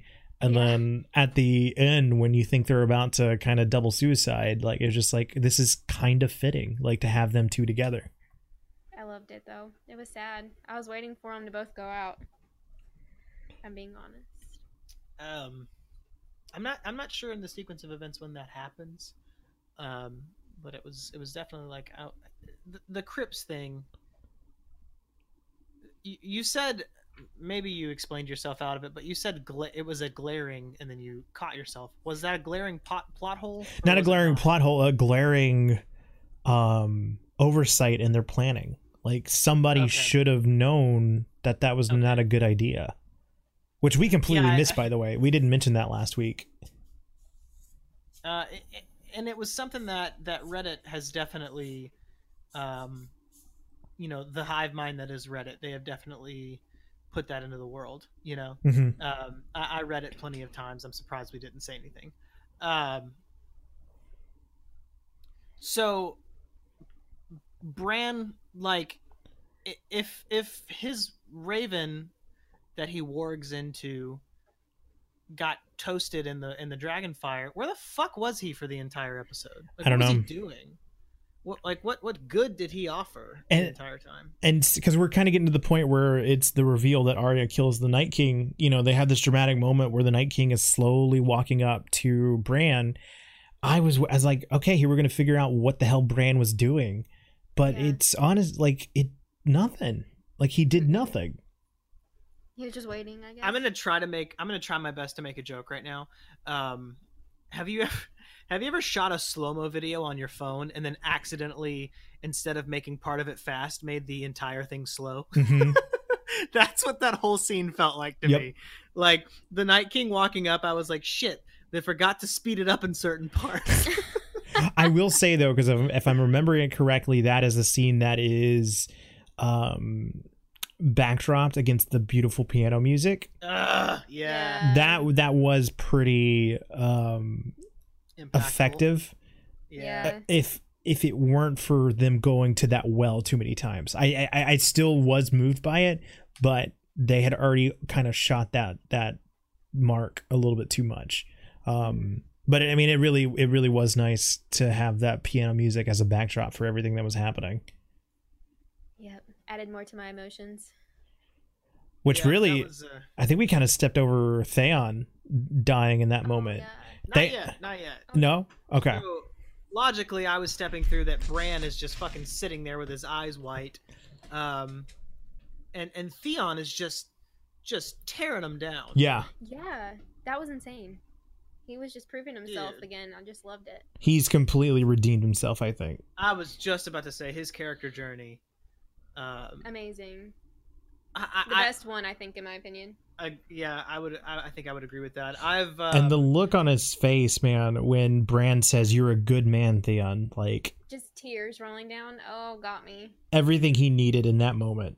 Mm-hmm. Everything. Oh, I kills me to think think about. I think I've I've spent a good deal of this podcast stroking the ego of the writers, um, but I just I, I want to do it one last time, and say that Theon's character journey, we've we've hated him, we've loved him, we've uh, we've vilified him, Hated him again. hated him again, I- I Pitied mean, him. Sorry for Pitied him. him. Yeah. We've we've um, I, I- I mean it's it's crazy, you know. I, I mean, um, I was gonna make a point earlier and I and I didn't make it just a minute ago with the whole like glaring plot hole thing. Um, dare I say, do these writers even make plot holes? like, I mean, just good God, I, I I can't wait. I can't wait to have Game of Thrones in its entirety hmm to yeah. just watch from one one to eight, Yeah. Same. from one one to eight six. I can't wait to be able to just run through it because you remember how you remember how resolute Breaking Bad was, Yeah. um, and, and how much we praised it for for having an ending before it ever began. hmm um, th- by the time this is over, I I mean, I'm I'm speaking way ahead. Like we could get pissed off and hate the show, um, but I think it's pretty safe in the hail mary now, like in the end game, to to be able to say like I think this is gonna this is gonna be Breaking Bad for people who are not satisfied with Breaking Bad. Uh, I don't know. I, I'm I'm so impressed with with the writing of the show. I don't know if I have much more to add. I It's agree with you. it's going to be interesting to see it all come to a conclusion. Like they they, it's their their ball game to lose now. I think. Yeah. Yeah, that's a good point. They've Mhm. they've uh, they've definitely um, they swung for the fences and they have they have driven the ball over several fences already. So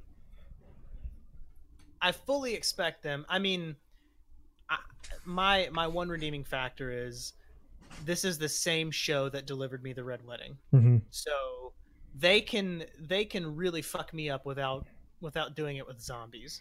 And that's what I find kind of amazing that we have dealt with this existential threat in episode three, and we have three episodes left to deal with the political drama and Fallout.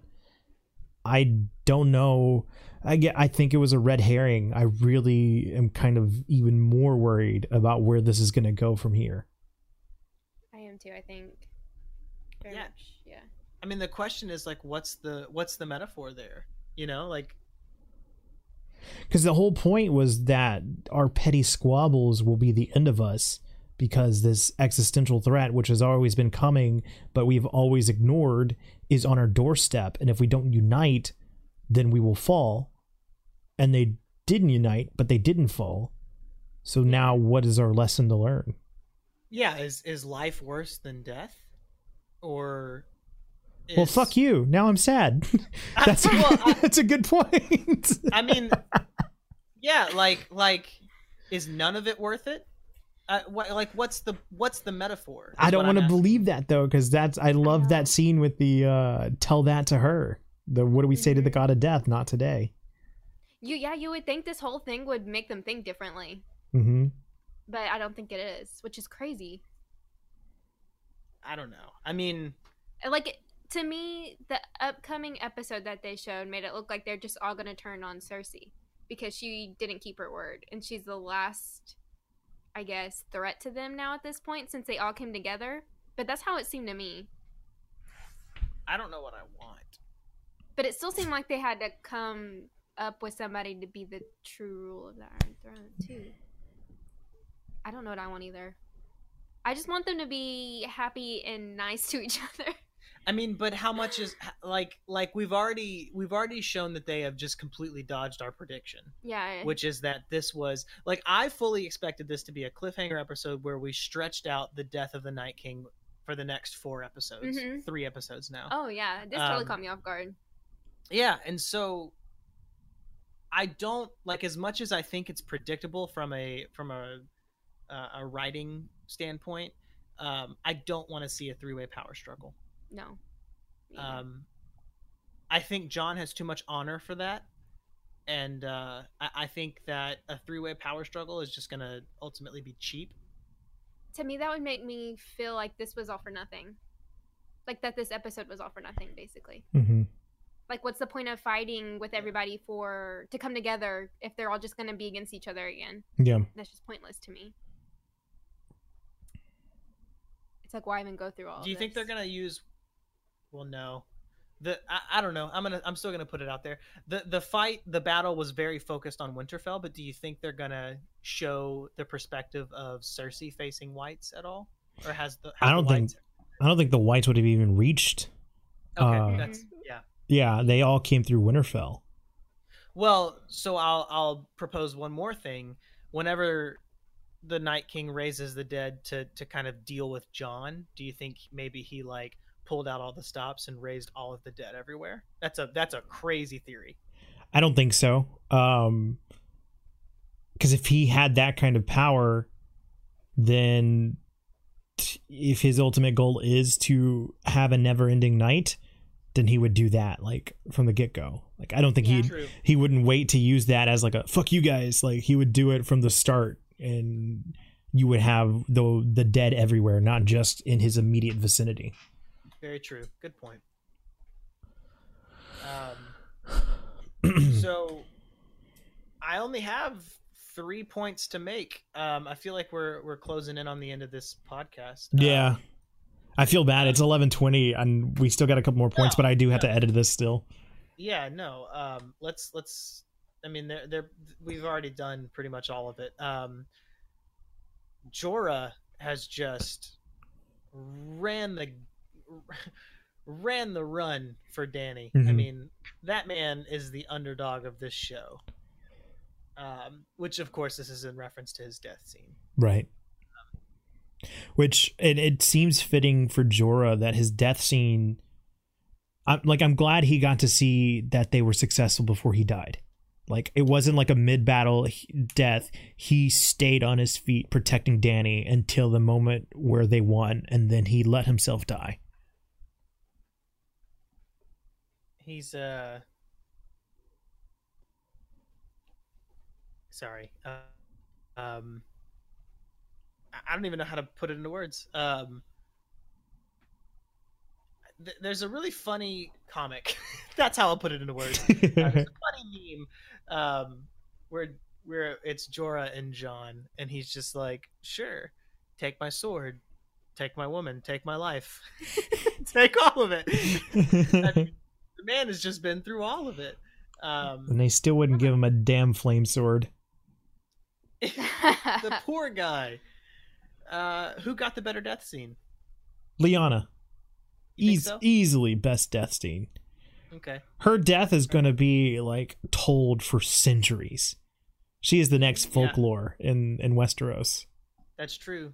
She earned the name of Giantsbane, hmm and she did it without any milk. Oh, okay. um, so uh, the the the crazy scene where the Night King approaches Bran. Bran finally met someone who stares more than he does. Yeah, that's a weird exchange. Just nothing but staring. I wanted to hear the Night King speak. I did too. Yeah. I, I you know like we've we've centered this entire not maybe this entire series around him but he's obviously uh, like you've put it, he and death itself are an existential threat. So to not even give him any spit like like who is he? You know like i guess that i guess we can kind of lead ourselves to the answer that he is not bran for sure. Um he's not Rhaegar targaryen i guess for sure. Um you know but like do we get to know his backstory? Do we get to know who he was? Do we i, I want to know more about him other than the fact that he's just a pretty pretty solid fighter. Yeah. it i don't know. It, it if this is the last we hear of the night king i will be disappointed. Me too. because it's just like what was the point? What was the build up to have him gone? Somebody i read a comment on uh, reddit is like this the the the white walkers were the the 07 patriots they had it all and they lost it to a scrappy team that just happened to have a good day and barely made it into westeros like he barely made it in to, for eight seasons of build up It's true, but but I still I, I said it earlier, but maybe I didn't say it uh, in an articulate way. This is still the show that delivered us the Red Wedding. Mhm. So I have faith that they have spent eight seasons proving that the White Walkers were a MacGuffin. Yeah. Which is to say that they were just purely a plot device made to to push the story forward. Um, and, and in some most cases, I would even say maybe not even that you know because they were always uh, you, you said it best they were always an existential threat but they weren't necessarily the main plot device yeah um, they were a safe plot device to lean back on whenever the immediate story was not progressing quickly enough but uh, and, and that's my own opinion I, I don't know that we all reflect that opinion but um, yeah I, I i have hope um, high high hopes that they're gonna pull this one out of their ass um, I, I don't even know where they're. I, I, I can't even. I mean, I I think I made a point on one of the other episodes that um, there's an interesting like angle filmmakers play where they don't show um, the goriest. You know, they kind of they kind of imply it to make you expect the worst. Like you you define what is the absolute worst that you can imagine, as opposed to them showing you what the worst thing is mm-hmm. Uh, which means that they can never reach your infinite. Your infinite in your own mind of what the worst thing possible is is always going to be worse than someone can show you. Hmm. Um, I right now that's all I can lean on is is I'm only imagining the worst. I'm simultaneously imagining the worst and and preparing myself for. Are you fucking kidding me? You know, but um, I don't know. I just I think they're still gonna I- for them to show their hand so early in the season. I think that the last three episodes are going to be mind blowing. I guess we'll we'll see. I, I really do hope that they can find a way to bring this all together in a satisfying conclusion. Yep, Is there three or four episodes just left? three episodes left. Three left. Right? Uh, last point, and then and then we're done. Is I just have Arya written down because she's just a fucking badass. hmm Also, who is left? Yeah, but I addressed that earlier. Uh, we don't even know who is left. I mean, I'm. I think gonna- the only deaths were Lyanna, Uh huh. Jorah, Theon, Beric, Ed. Uh, I think those are the main five. I think so too. What we saw. Because even Podrick made it. Yeah, which makes me happy. Um, so I brought something up earlier where we found out that Arya kills the Night King with uh, Ladyfinger's dagger. Littlefinger. Ladyfinger, Littlefinger. I, I don't know why it's funny to me to call him Ladyfinger. Um, so uh, I'm gonna attribute this. It's on the uh, r slash Game of Thrones uh, subreddit by a user named Flint, or excuse me, Flynn Sifo. Um, uh, made a post um, that I I mirror. I was looking for the answer, and um, this person made a post on on Game of Thrones subreddit and got the answer. Uh, I was sure that I had seen Arya practice the dagger drop before, Um, and I was wondering if there was significance to it, like if maybe, uh, and I don't remember his name, the the person she trained with, uh, I can't even remember his name now. The the person that taught her to fight. I wondered if maybe she learned it from him. Syrio Forel? Yeah, uh, I don't know, uh, but uh, I just want to put this out there. She definitely used the dagger drop before, and uh, another user on Reddit said she did it when uh, she was training with Brienne last season. Oh. So I don't I don't know what that I don't know what that means or does or whatever. I just you know the the the significance of seeing the dagger drop. I think we were supposed to to get that it was Littlefinger's dagger, and then also get that she had used the move before, all in one fell swoop. So then I I wonder what the point of it being Littlefinger's dagger is. Uh, I would say based off of what I think it was Esquire, based off of the article I read earlier, I think the point maybe would be that Bran purposely gave, gave her the dagger Mm. just to show that Bran New. knew all along. You know what? I read a theory earlier and I didn't give a shit about it. Um, that Bran would take the throne. I don't like that. Feel about that? Hear me out. I Hear me don't out. like that. hear me out. He was a weird motherfucker this entire episode, which is not saying much because he's been weird this entire time. Um, he gave Arya Littlefinger's dagger. He gave Le- Leon, he gave Theon what he wanted to hear in his final moments. What does that have to do with him being? He's a step Throne? ahead of every. He was even a step ahead of the Night King. This entire time, he knew how he knew what was going to happen. So, by that same train of thought, um, like I said, I didn't give a shit about this theory when I read it, which was only about an hour ago. Um, but now, I mean, what's what else is the point? Like that's that's the confines. I think that might be the farthest reach of my like what like where are they going to bring this? Uh, do you think they're going to play into Bran? Because so far they've shown Bran has this immense power, but they haven't really done anything with it. I don't think so because Bran is the three-eyed raven, and I don't think he would be caught up in anything to do with being a king. Because the three the Yeah. three-eyed raven is a, a title that persists even past the being, if that makes sense. Yeah, So I think his purpose is to be the three-eyed raven, not Yeah. necessarily the. That's a good point. But I mean, so far he's only show he's only told Sansa that she was beautiful the night that that Ugh. weird dude raped her. I mean, like he hasn't really done anything of note, has he? No, but I feel like him being the three-eyed raven is something significant in itself. Well, then we then then we're I would assume we're gonna see a payoff. there's got to be. I mean, and that's, I mean, three episodes to go. I don't know how, um, because it would even seem beyond his interest to kind of aid the political drama that's coming up now that the night the White Walkers are gone. It almost feels like, what do you do with Bran now? Hmm Yeah, which makes me think that they're not gonna have built him up this entire time just to just to be like, eh, he's not the Night King. We showed you that. I mean, you know? they did build up the White Walkers to kind of just do away with them quickly. That's true. I mean, that's a that's a maybe that's a good note to leave it on. You know, like what is what do the listeners think?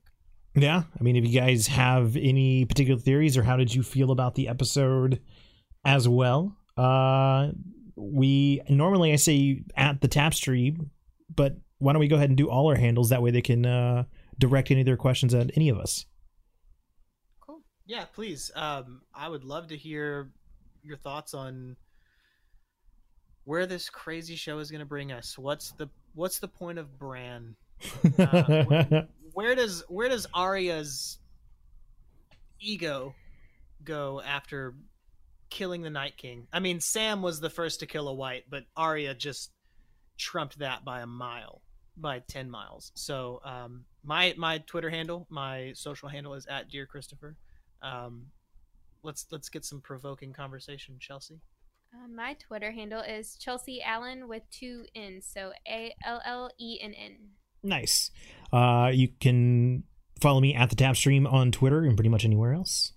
And uh, I think that wraps it up for our long Game of Thrones discussion. I we almost went two hours on this one.